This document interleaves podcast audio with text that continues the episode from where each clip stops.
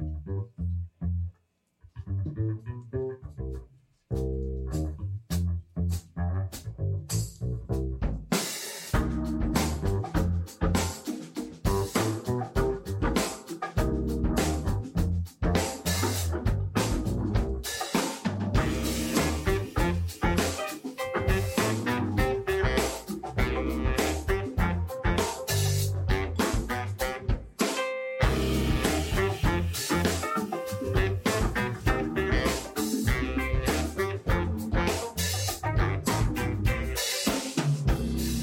Welcome, welcome, welcome to the Sport of Kings podcast.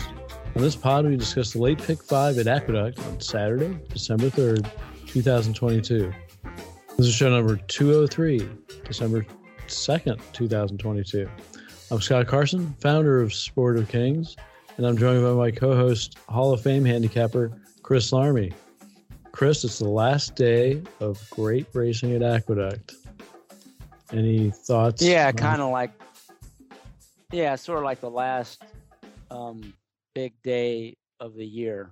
Um, I kind of count opening day at Santa Anita sort of the kickoff of the new year, even though it's really at the you know still in in the current year. But so, yeah, this kind of wraps things up. Used to be a pretty good card and now with the horse population what it is in New York, it's a little disappointing, but we can make the most of it. I think there's some there's some interesting races still. We do have four stakes races. Yeah, yeah. I just wish that there were a few more horses in some of them, but hey, it is what it is. This is 2022, and these graded stakes in New York just aren't what they used to be.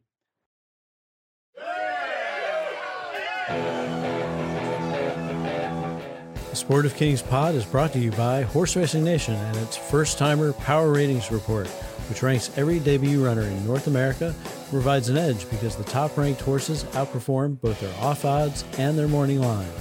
Get the first timer Power Ratings Report at picks.horseracingnation.com.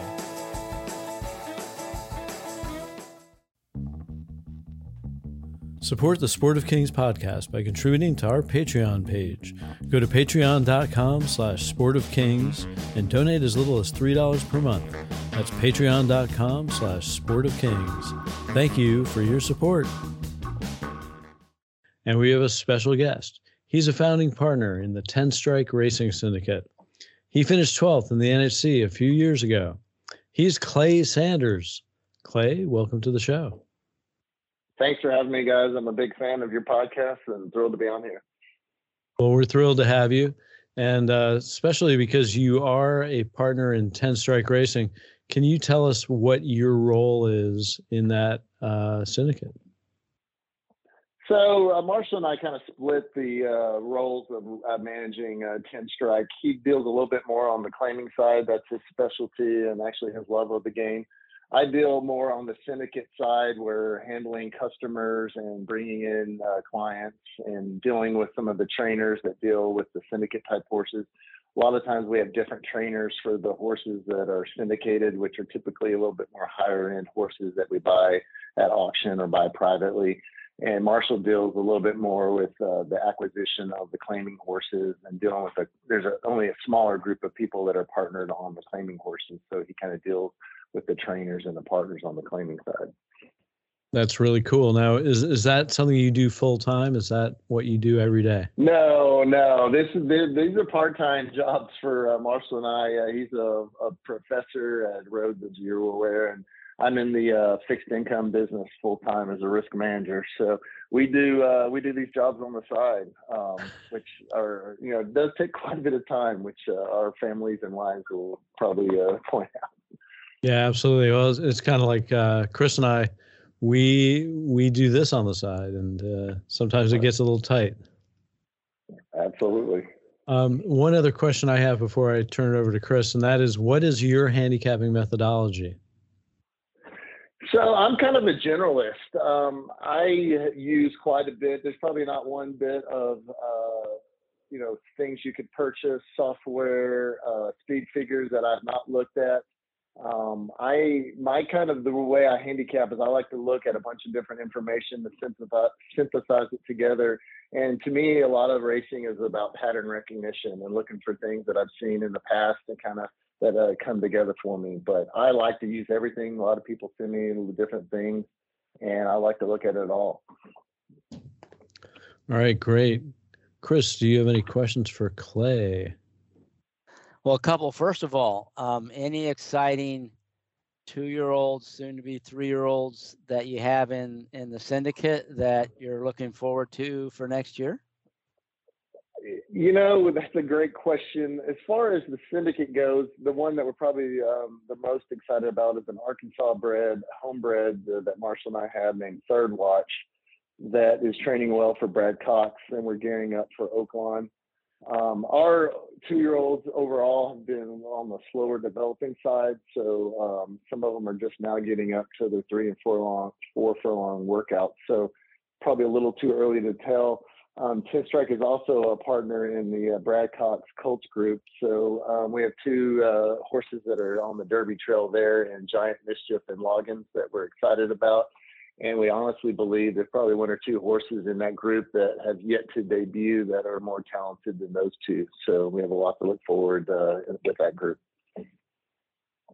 Yeah, Giants Mischief and Loggins have both run some good races already, and if you have some might be better than those two, that that's pretty exciting. Yeah, it is exciting. And before we go further, though, I want to compliment you, uh, Chris, on your uh, big uh, pick five hit on uh, November 19th.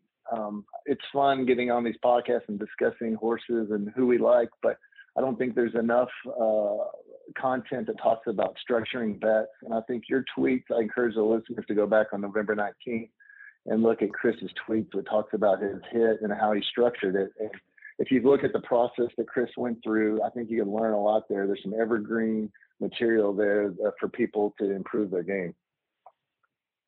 Well, thank you very much. Um, I knew we invited you on here for some reason. Just no, but I mean, I, I, honestly believe that. I mean, a lot of people will post their hits and not talk about it, but you went through. I mean, you can go back and listen to the podcast and why you like the horses, but what's I think more important is how you structured the bet, and how you transferred your opinion on, uh, expressed that opinion on your tickets. Because a lot of people I'll ask them what horses they like, and then I'll look at their tickets, and they don't look like anything like their opinion. So I think you did a really good job of explaining that. And I think people that's where you can really learn and become a better horse player. Well, thanks. And and on Twitter, I'm at Derby one five nine two D E R B Y one five nine two. And Scott on Twitter, you're at Carsoni is it you changed it? Is it now SK? What what is S O? S S S O K. Yeah, you you changed it when when Sport of Kings got started up. And then what's your um, Twitter handle? I'm C H S A N D E at Twitter. All right. Well, I guess we're ready to get started. Um, I, I, that wasn't that wasn't prepared. I I didn't I didn't script that out. That was that was un um, unprompted. So appreciate the the kind words. And Scott and I really the reason we started this show was to try to help, especially the newer players, you know, uh, get some, you know some ideas about how to find uh, some value. Scott's cat's purring in the microphone again. I can hear it. Um, you know how to how to find value rather than just pick winners, and you know how to, like you said, uh, bet in a way that best reflects your opinion of the race because that's that's what it's all about. Um, so that's really it's when you when I hear you you say that um, that's exactly the kind of feedback that encourages you know Scott and I to keep doing the show and keep putting the time in. So I appreciate that. Well, as fans of the podcast, we're glad you guys do it each week. All right. Great. Well, uh, let's see if we can hit another one at Aqueduct. That that that big hit was at Aqueduct, in, in a sequence that I wasn't that thrilled about, but uh, but Chris was, and congratulations on that 14k score. The uh, the sequence today is filled with stakes races. There's four stakes races. It starts with the sixth race at Aqueduct. the Demoiselle Stakes, a mile and an eighth on dirt, purse of 250000 for two-year-old fillies. And we'll start with Clay as our honored guest. So this uh, this is a race that is uh, really tricky here. Um, you know, you think about this as a grade two race and you look at the form and none of these horses are running figures anywhere close to what we would all consider a grade two level.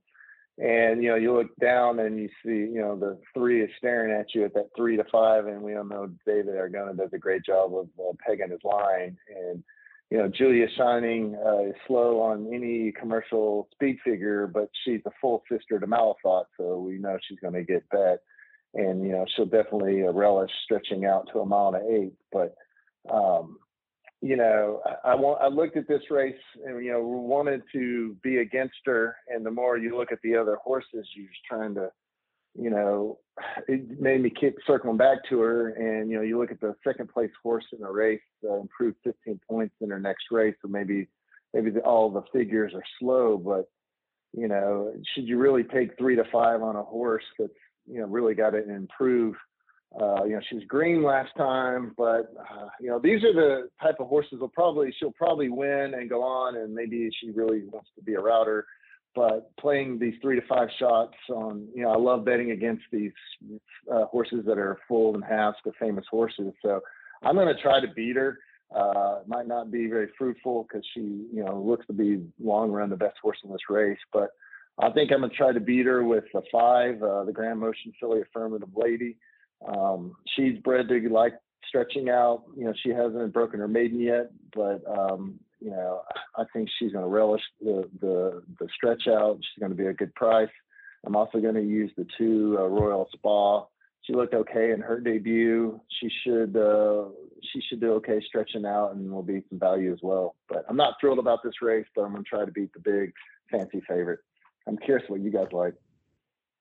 Affirmative Lady is a maiden still, but looks like she's going to relish the distance. Chris, what are you thinking? Well, I am. Um, I am excited about this race for all the reasons that that Clay said because you are going to have a horse that's two or three to five that just really shouldn't be. I mean, may win the race, probably the most likely winner, but uh, you know, all these horses have a license to improve, and she's really not any faster than any of the others on debut. You know, she looked visually impressive, but definitely the kind I want to bet against. So I do think there's some value to be had, and a lot of people single Julia Shining, and if you can beat her, then you're you're off to a good start in the pick five. I actually totally agree with the the horses that Clay mentioned. The one I like the most is Affirmative Lady. If you watch her first couple races, they really just looked like preps. Her first race, she kind of got banged around out of the gate, but she closed really well, galloped out really well. You know, it looked like it was you know, definitely a horse that wants to go longer. Um, in the second start, they didn't go two turns; they went seven furlongs, and I it was kind of a, a head scratching ride, but maybe it was by instruction. The horse popped the gate broke on top and then got wrangled back by Johnny Velazquez. Kind of caught some kickback and ended up getting shuffled all the way back to the back of the pack after breaking on top. But again, you know, closed really well. And I'm just thinking, you know, those races were just to get ready for a two-turn race, and the fact that they're aggr- they're aggressively spotting her in a stakes race as a maiden, I think all positive signs. Um, and if you look at the numbers, just like on a Timeform US figures, you know, her last race was faster than Julia Shining's last race. So, um, you know, I, I think Affirmative Lady is definitely an interesting play if you get double digit odds, which maybe you will since she's a maiden in this race. I don't think it means a whole lot with these lightly raced horses, but um, I'm with with Clay on that one and also Royal Spa. But I'll I'll let Scott weigh in before I say anything else. Okay, well, I'm, yeah, I, I, I have the same kind of uh, reaction to the odds and the speed figures as you guys, but you know, knowing that Julia Shining is a full to Malathaat, and knowing if you listen to the pod how good she's been to me, Malathaat, uh, it's hard for me to not take her. And you know, really, what impressed me most was, you know, I looked at the speed figure, and the speed figure wasn't much, but if you look at her debut race, she broke from the four hole in a 12 horse field at Keeneland, and she was, you know, pretty much uh, in last place. She was like second to last in that race, and um, I'm just trying to see. Oh yeah, she she didn't she didn't get bumped or anything, but but you know she just navigated around that field, uh, put away a 12 horse field, and won by almost three lengths. So you know I know the speed figure didn't come up that great, but I mean, this this is the horse. This is the horse that's going to win. So uh, I'm inclined to single her. um, you are you know, a Malathaat fanboy. I, I am. I'm a complete Malathaat fanboy. Uh, Which is exactly why this is such a good betting race because there's a whole lot of you out there that I, are going to overbet this horse. Well, I, I, I know, I know, you know, but uh, just just remember that my the two times I crushed Malathaat, were, she was both she was three to one both times, so it wasn't like I was Malathaat at three to five. In this in this case, I think I might use Royal Spa, and uh, you know, I think that I can. I'm I'm skinny enough in in in both in the rest of the sequence that I can also use Royal Spa. Now, why would I use Royal Spa? because she was she lunged it in her debut. She lunged at the start, and then she got slammed from the side. She closed well. She galloped out with the second place horse way ahead. So, so I I, I will I will use both of those horses, but um, you know I'm I'm thinking that Julia Shining is going to win the race, but I allow the Royal Spa could win it, and um, you know, I, I, I, I also liked Affirmative Lady. I, I had commented, you know, I have some comments about her being on, it was her third start and she looks like she's going to relish the distance. So I think there's nothing wrong with using them, but I, I would probably just stick with Julia Shining and then Royal Spa. And, you know, Julia Shining, uh, yeah, well, let, let, us see the rest of the sequence. This is why I can get away with it because I have a few prices in the rest of the sequence. Clay, jump on in. Got anything else you want to add? Not really. I mean, I think most players you're going to make the decision: are you going to single Julia Shining or use others? But if uh, in Scott's case, if he's skinny uh, elsewhere, maybe you can get away with it, or at least weight your opinions uh, differently between the the two and three. But uh, that's what I would have to say. Yeah, I definitely say if you if you do feel like Scott strongly about Julia Shining, you, know, you definitely just want to single her um, because uh, you're going to water down the value quite a bit if you add other horses in with her. So I do yeah. kind of agree. The way the way you play it, you got either just kind of lean on her really heavily, maybe not full single, but really heavy lean on her, or try to beat her. Um, but to just split the difference is just not the way to play it for sure. I'm going to see how my ticket plays out, but um, it, it's looking like I have two other singles, so that's why I can probably go too deep in this race. Yeah, it always sort of depends on the rest of the the sequence. One thing we haven't mentioned, I think we need to bring up is the weather. It does look like there's rain in the forecast to start in the morning and pretty much run throughout the card. So there's a good chance it could be a sloppy sealed track. So we want to keep that in mind. It doesn't help us quite as much in this race because they've they're so lightly raced. Most of them haven't been on the sloppy track, but it is worth noting if you're looking for a bomb in this sequence at to start it off, the four horse La Vida Sofia. You know, she debuted on the turf and then she was a galloping winner on in the slop going a mile and there's a good chance she could see that same sort of conditions in this race. And then her last race, she had some real legitimate excuses. She had just a really bad trip. Um, so, you know, her one, eh, she had excuse, you know, the turf race and the and the bad trip, and her other race on the slop was a big win. So, you know, that horse is one worth, you know, maybe tossing in at least in underneath in exotics. But if you're gonna include some other horses, you know, that horse might be the surprise package, assuming that at the you know the weather is wet and then the track is sloppy. Okay, we'll move on to the seventh race. It is the Remsen Stakes, Grade Two, mile and an eighth on dirt. Purse of two hundred fifty thousand for two-year-old males, or could females could run in this one if they wanted to. Chris, why don't you get us started on this one? Could females run in this race? They could. It's limited to Yeah. two-year-olds, Yeah. not just two-year-old Okay, colts and all right. dogs. Okay. Um, well, this is similar, not quite to the same extent, but Tuskegee Airmen will probably be odds on.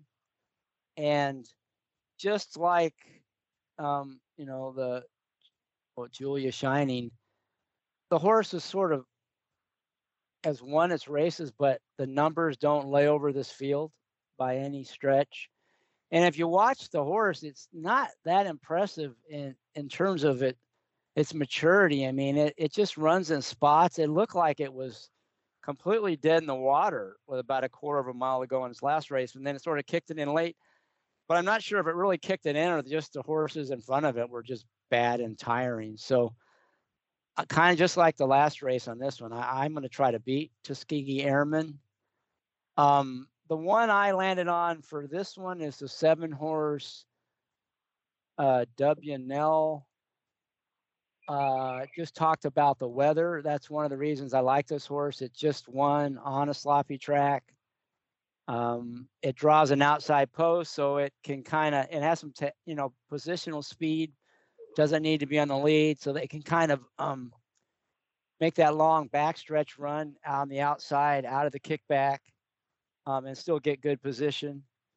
And given that you know it's handled that sloppy surface already, um, you know, I think that gives it a little bit of an edge. Uh, and there's really no monster in here. Like I said, I, I don't think Tuskegee Airmen is the kind of horse that if it starts putting it together mentally, might run a big race, but I'm willing to bet against it until it does. So um, that's kind of how, how I see it. Um, I'm on the seven horse Dubyuhnell. Dubyuhnell, one for one on the wet. Clay, where are you at on this race? So uh, I'm a little less against Tuskegee Airmen as I was Julia Shining. Um, I think Chris is right. That last race, may, he may have just worn the other horses down. It wasn't that visually impressive. Um, I just like John Servis's. You know, he knows how to bring these uh, young horses around. Uh, this horse is a street sense of Medaglia d'Oro mare. Should improve going longer. And it's maybe more. I didn't really like any of the other ones, but I just thought this was the progressive one um, to use. Uh, if I backed up, I like uh, Chris's idea on the seven. Uh, the good magic might enjoy a little bit more ground as well, and uh, like the slot. And the six is a half to Mr. Buff. Uh, might have some license to improve as well, but I'm going to lean more on the two. All right. Um, I'm gonna t- I'm gonna take the chalk again. Although I think he might not be the favorite. I think the the uh, the what which which horse is it? Arctic Four. Arrogance. Arctic Arrogance. Uh, you know, just just won a stakes race by four lengths. Uh, has uh, doesn't have a better speed figure, interestingly enough. Um, but uh, I think that horse could go off favorite. I I like Tuskegee Airmen. I I I thought it was weird. You know, I watched that race. The announcer was like, "He's dead in the water," and you know, he's basically uh, half the reason why I, I was worried. You know, I thought the the he was struggling is because the announcer was talking about it the whole time. Um, but you know, once he sort of straightened out, you know, coming around the turn, once he straightened out, and I guess you know when he changed leads he really kicked it in pretty good. And that was his first race going two turns. It was only three weeks after his debut. And he almost ran just, he, you know, on the speed figures I'm looking at, he didn't quite run as fast as his maiden win. I think it was a good two turn debut. And uh, I think he can, I think he can improve off of that. And I think he's likely to win this race. So I'm inclined to single, but I do also think quick to accuse has a, a really good shot. Yeah, quick to accuse and Arctic arrogance running against each other in a state bred race, which is why it was a slower figure and probably why Arctic arrogance won't be the favorite. They are coming out of state bred um, races, but um, I thought quick to accuse, you know, Arctic arrogance was definitely the best on that day, but did not gallop out very well and didn't look like a horse that's going to get better with distance. Um, whereas quick to accuse seemed like you know maybe the added distance might benefit that one. So I do think it could turn the tables on Arctic Arrogance, although a sloppy track could could really make a difference. And Arctic Arrogance has you know did win on debut and on a muddy track, so you know the the track condition might um, neutralize some of that um, distance limitation for Arctic Arrogance. You know, if that horse could get out and and you know clear, and it's a speed favoring track, it's already shown it can run on an off track. You know that that might help it its chances. But you know, on a fast track, I at this distance, I'd definitely be going leaning towards quick to accuse to maybe turn the tables in Arctic Arrogance. Okay. I'm going to take it by Clay's silence that he has nothing else to add. No, I, I think we're on the same page and should move on. Okay, let's move on to the eighth race. It's the Go for Wand, a grade three mile on the dirt. Purse of 200000 for fillies and mares, three year olds and up. Clay, what do you got? And, and you're going to be first. totally unbiased, right? You're going to be totally well, unbiased on this one, Clay. yeah, that's what I was going to say. I'm going to first point out that 10 Strike does have the 11th tunnel vision in here and I do not think it will be a win candidate on my tickets. But you know, the the horse, uh, if you throw out the Dell handicap, is you know, the last three races have you know really been improving. Um, we really don't have any other spots for this horse. He's out of condition, so it's basically a stake horse to go breed. So kind of just taking a shot here, uh, you know, trying to get some black type. We got some black type in the bill. We're handicapped. We were 30 to one, throw it in there and, and pick up some uh, black type there. But I think in all seriousness, uh, you know, from a speed figure perspective, it does not look like a win candidate to me. I think when people look at this race overall, you know, we got a full field here compared to some of these others. This is where people are going to try to get either creative or spready. So I will try to do the opposite and not get spready and try to narrow it down. Um, I like the uh, seven and eight in here. Dr. B. Um, this last, the last four races have been really good uh, for Dr. B. Uh, tracks Irad, uh, who will probably attract money, unfortunately. But I just think this horse is improving the, the out of Williams Mat, so the extra furlong shouldn't be a problem, and just looks like a horse that's in good form. And then the uh, the eight uh, is a tonalist, which is a sire that I like to bet, like to own. Uh, should uh, help with the added uh, distance uh, this horse was against last time. Um, got a little bit of a bad trip, uh, but the two back, the the two X and three X, the horse is really impressive. Um, I just think this horse is going to improve in this race and be a decent little price. All right, Doctor B four for 13 of the distance, and uh, the eight is uh, Betsy Blue uh, by the sire Tonalist. Chris, what do you got? Well, um, this race I like quite a bit. Probably my pod play of the week is in this race, and that's the one horse Love in the Air. And this horse is just um, really, really good on dirt. I mean, its last four races, it's just won really easily on the dirt. And uh, Paco on board, he's three for three riding this horse on the dirt. And one of those four recent wins on the dirt was on a sloppy track. So, you know, I just, I like this horse quite a bit. And, and from a numbers perspective, it fits. It's just uh, clearly a, a, really good, consistent horse. It's, um, and, you know, in really good form. And it's 10 to 1 in the morning line. So if you can get anything close to that price, I think it's the most likely winner of the race. Um, and so anytime I can get the most likely winner, in my opinion, and I can get double digit odds, you know, that's a big play. Now, I'm guessing maybe the price will come down some, but it's still going to be a pretty good price and, and it'll be some value, I think. So I'm all about the one horse love in the air.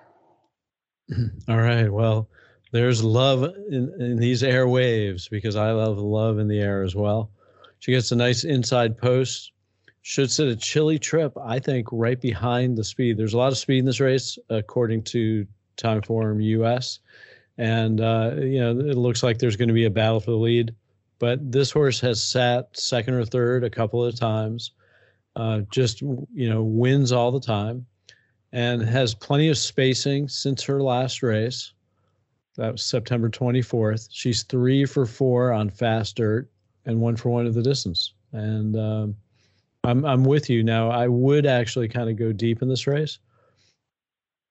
Um, I would also, you know, I'm only I'm going deep in. I'm only. This is really the only race I'm going deep in. I would also use Battle Bling, WW Fitzy, I would use self isolation, bank sting, and tonal vision. um, tonal vision has a nice little uh, small top, best race of her life in, in her last, and the timing just seems great. I wouldn't get excited about using her just because that outside post, but uh, I think she has a legitimate shot to win the race. I hope you're right. Uh, I have a question for you. Um, does seem to be a lot of speed um, for a tonal vision. Or are you just going to let the jock ride however it wants, or do you kind of hope that they they let this horse settle and make a, a one run kind of? You know, do you have any tactical yeah. advice you're going to give? You know, we, we actually haven't discussed the tactics uh, yet for this uh, race. Um, but I think you're right. I think you'll try to uh, get position, you know, from the outside and try to make one run. Um, it's kind of interesting thing. Marshall and I were talking about this horse and how uh, it's a strange angle, but Barbosa, the the bug, has really. Uh, if you look at the races with the Barbosa on and off, he seems to kind of be the one where this horse has turned around. I don't know if it's uh, just by chance, but he sure seems to ride this horse well. But he's not on the horse today. But um, you know, I think you're going to have to make one run. I agree. There's going to be a lot of pace, and uh, you know, a big field. You're going to have to trip out. Yeah, it's well, interesting luck. that Tonal Vision has won 170,000 this year, which is pretty pretty good, and has won three of her last four. So, nice claim. Yeah, well, and Carlos has done really good shipping some long shots into New York uh, for stakes races. So I mean, I wouldn't totally, totally shock me if this horse won, but um, you know, definitely going to need to improve. Okay, we'll go to the marquee event. It's the Cigar Mile Handicap, Grade One, Mile and Dirt, purse of seven hundred fifty thousand for three-year-olds and up. Chris, what do you have for us? Well, my strongest opinion in this race is to be against Mind Control, who, if you've listened to the pod, you know I, I'm a fan of this horse. He's really gritty, gutty horse. But there's two things that kind of stand out to me on his past performances. One is he does not like a sloppy track. So, you know, if it is a, his last two races on sloppy tracks were really bad, about the only really bad races he's run in the last couple years. And – I think it's going to be a sloppy track tomorrow. Now, if that's wrong and it's fast, then ignore that comment. But there's another big negative, and that is I think it recently seems like he really needs Lasix to run his best races. If you look at his, you know, races in the last year, uh, Lasix on and off, you know, he wins when he has Lasix, and he doesn't win when he doesn't. Now that that might be somewhat coincidental, but it's it's been consistent enough now for a long enough period of time where I do think he's one of these horses that does need Lasix to run its best. So on a sloppy track without Lasix, I'm really against mind control. Now he won't be the favorite, but he'll probably be a strong second choice. So I think there's some value in being against him. Um, I, I do think this is the race where the favorite looks pretty strong to me, Zandon. Um, uh, I'll probably lean pretty heavily on him. Uh, won't bet to win on that horse. There is one potential win candidate for me in this race, and that would be the three White Abarrio. I'm not a big fan of this horse, but he has talent, and he has early speed in a race that kind of lacks it. So, especially if it's a sloppy speed favoring track, he could get loose early. And I think this cut back to a mile is going to help him. And uh, you know, he it might be hard to overall overhaul him late. Now at the nine to two morning line, he's not a bet for me. But if they pounded Zandon and mind control, uh, he could float up above that nine to two, and you know, start getting at six to one or higher, and I, I might get interested in playing White Abarrio as a wire to wire threat. Um, but for me, the big opinion is, you know, play against mind control, and lean on Zandon in your pick five, and and and White Abarrio is probably the potential win play. Okay, Zandon, uh, only two for eight lifetime one for seven on fast dirt, but one for one on the wet. Clay, where are you at here? So I'm with Chris being against mind control. Uh, I think he laid it out pretty well. I think two other things, two other negatives, is not only uh, the the Lasix angle, but this horse looks like he's a miler, you know, four or five at the distance, but he's a two turn miler, which is a big difference than the uh, one turn mile. And I think at the end of the day, this is not a grade one animal. I think he's a good horse, love to own him, but he's not a grade one animal. And every time he steps up against grade one, he gets his uh, head kicked in a little bit. So I'm against him, especially at short price. Um, Zandon, eh, I mean, both Zandon and White Abarrio, the three year olds against older, I think both of these horses have been screaming for a cutback. So I think that's both uh, something I like about each of them. I mean, the thing about Zandon is I've been screaming all year for to cut this horse back. I was wanting the betting, but I was hoping I could get four or five to one and not evens or, you know, I think this horse could be even less because of the, the triple crown attraction to those type of horses. Um, I might using a little defensively, but I'm a little more interested in White Abarrio because I think he'll be a better price. I think he's going to be at least a better pace situation. I think he's either going to be in front and Zane is going to be coming from off of it on a sloppy track. You know, maybe he comes up short. Um, so I just think I like White Abarrio a little bit better at the price and tactically has an advantage. Okay, well, um, I actually I have a long shot in this race, and um, this is I'm I'm going to single him, and I'm just not going to invest a lot of money into this race and that is the one double crown. He uh, he's always been fast. He he was fast as a two year old. He seems to be putting it all together. He won his last handily, galloped out huge, has okay spacing into this race. He's about as fast as Zandon, and he'll be a much better price. I, I'm also against mind control. So um, and and I just it's kind of hard to get behind Zandon. I mean, I, I picked him in the Derby and he ran well. He ran third, and that was that was that was good. But I'm kind of off the Zandon train by now. He he should have progressed and he hasn't. he could win this, but um, I I'll be happy if I have a live ticket to double crown in this race. Um, yeah, I mean, that'll be juicy. That would be juicy. It's not impossible. Um, I'd be a little bit of surprise. I'm not sure what price you're going to end up in with this small field, but if they if they really pound Zandon and and mind control, you know, you could get the 15 to one. One thing we haven't mentioned, most people may may already know. Oh, Bezos, the five horse, because of the quarantine from Churchill, he's a scratch. So um, None of us have mentioned him, but he's not in the race. So it's only a six horse field. So, you know, that's going to kind of suppress the prices a bit, even if they do bet on Zandon heavily.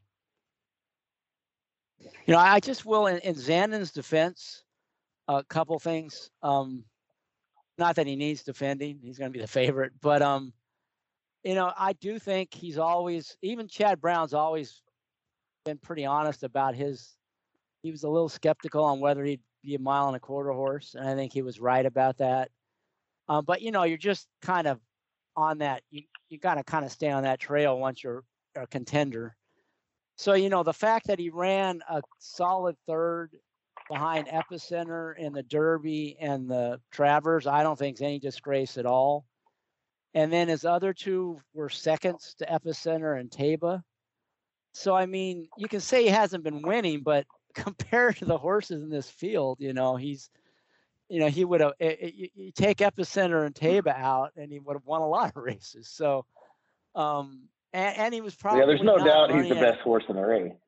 Yeah, by far. Now the off track could be a wild card, right? Because you know he doesn't have a lot of speed, and um, you know the track could end up being real speed favoring. That's why I I agree totally with Clay that White Abarrio's got a tactical edge there. Um, but I just think Zandon's a notch or two better than White Abarrio, and it's not like he's a total plotter either. He, you know, he like in in that Jim Dandy Stakes, you know, he was sitting second.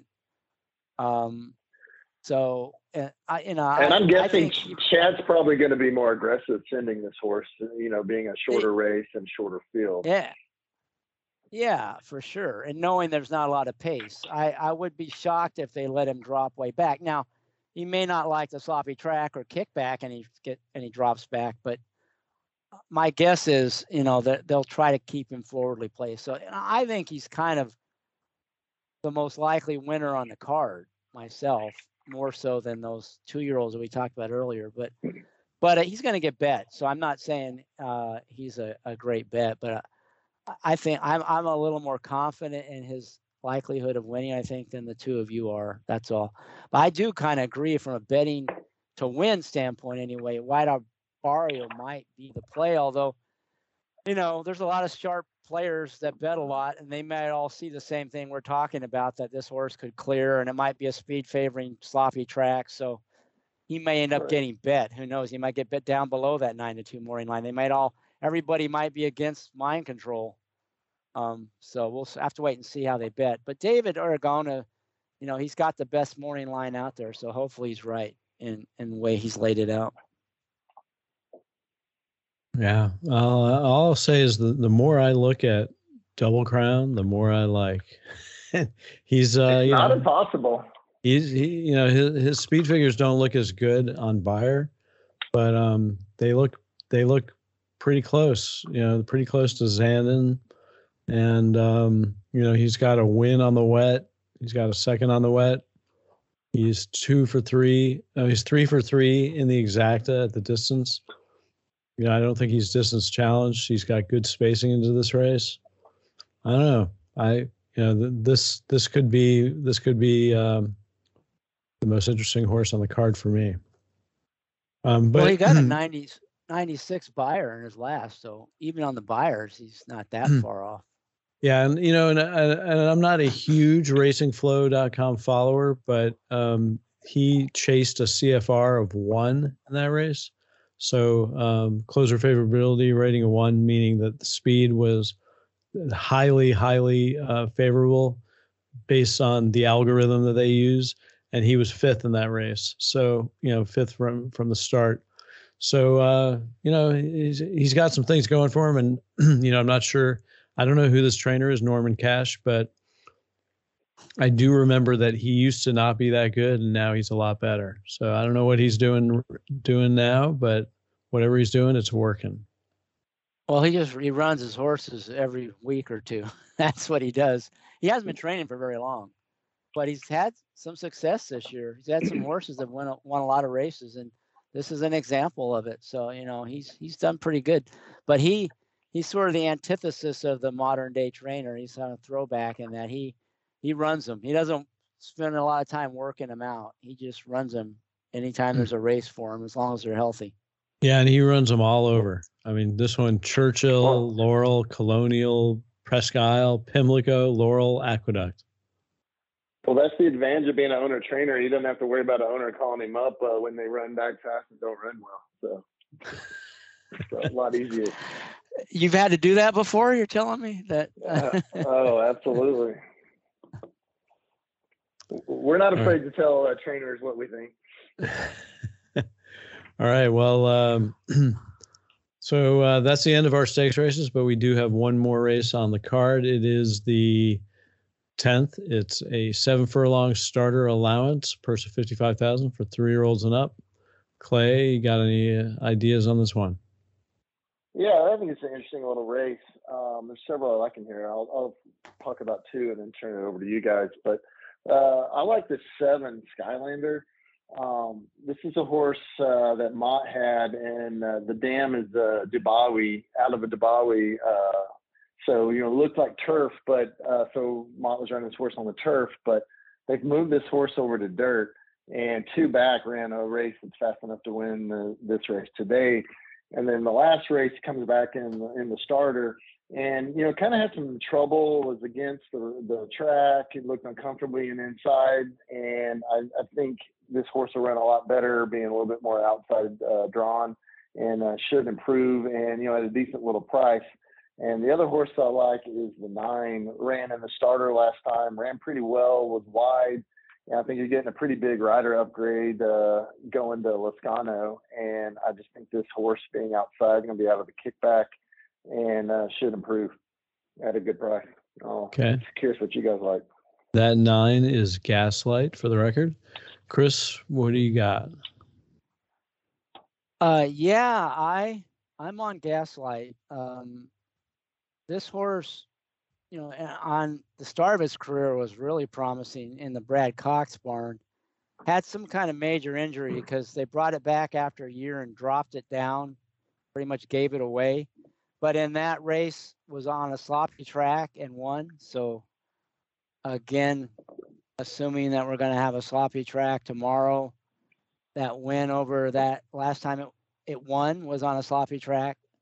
Uh, it it got claimed out of that race didn't do a whole lot of running since the claim until they gave it a break, which a lot of the times these Ouchie horses really need those breaks and they, they do their best running first or second off a layoff. And, and, you know, this horse's comeback effort off the break was pretty good. So I think second off a layoff may catch another sloppy track. It's a huge, huge rider upgrade from Harkie to Lezcano And so I think that last one was clearly a prep given the rider, you know, in the layoff.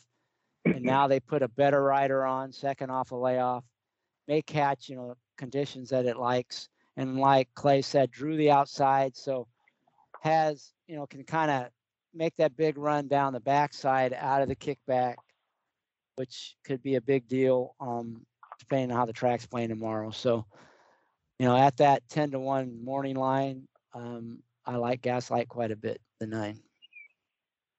I also like Gaslight, and I'm going to use him, but I'm only going to use one other horse, and that's my top pick. That is the five. I think it's the five. Teneb, uh, maybe it's the four. The four. Tene- the four. Ten- four. Tenebris. Tenebris, however you pronounce that. Uh, has competitive speed figures, has positional speed, and a notably best workout coming into this race. Um, uh, has a little bit of spacing since his last race, so he's basically the fastest horse in the race, and he's got a notably best workout coming into this race, and he gets in light with a bug rider at nine to two. I would love to see this horse win. I'm glad you switched from the five to the four because on my sheet I had I think uh, Scott's going to pick this horse based on the form and the workout, so I had that right. And I, I do like this four, and I who like the four? Six Royal Tryst as well. Yeah, Tenebrae, Tenebrae, or however you say it. But I I knew you were going to pick this horse. I've listened to the I've been found out. you would pick it. well, yeah. Hey, well. Uh, and I like the pick. Okay. Yeah, I think it's you. It's the most likely winner of the race. I'm just not sure about that nine to two morning line. Um, but if you, you know, I I think you got to use it in the pick five. It probably won't be the favorite, but it might be. Um, but yeah, I mean it's solid. The change in barns is a little bit of a question mark, but it's not like it was coming out of a, a super hot barn. Um, but the fact it did change barns is a little bit interesting. But like you said, it has a good workout. It's never run a bad race in its life, so not sure why it would in here. Um, so I absolutely agree with you that it's when you got to include. I'm just not so sure about the price on that one. It just seems too obvious to me. A horse that's never been off the board, coming off two straight wins. You know, I, it's kind of hard to believe that horse isn't going to get bet some. Yeah, yeah. Yeah, I- but don't I- you, don't you wonder worried about the Monmouth? Don't you worry about it coming from Monmouth and the speed figures are a little light compared to the three, you know, to run in the 80s and this one's in the 70s. I don't think this horse is going to be as bad as much as you do, but I could be wrong. Well, I hope you're right. If you know, if if the was the horse, I think's the most likely winner. Um, it's just the price is the only question for me. But I, I'm I agree with Scott. There's a lot to like about the horse for sure. Well, Um, uh, shall we? I- oh, you have more opinions on this race? Yeah, I got a couple more, but I was going to wait, make sure you, neither one of you had anything else that you wanted to add.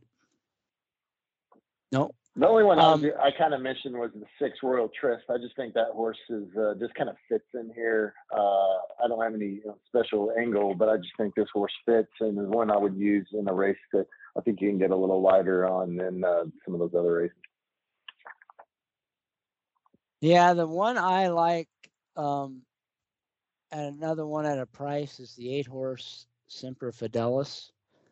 Um, and it's not, I'm not a Marine, so that's not why I'm picking this horse. Um, it, uh, it's always another one of these that, you know, showed talent.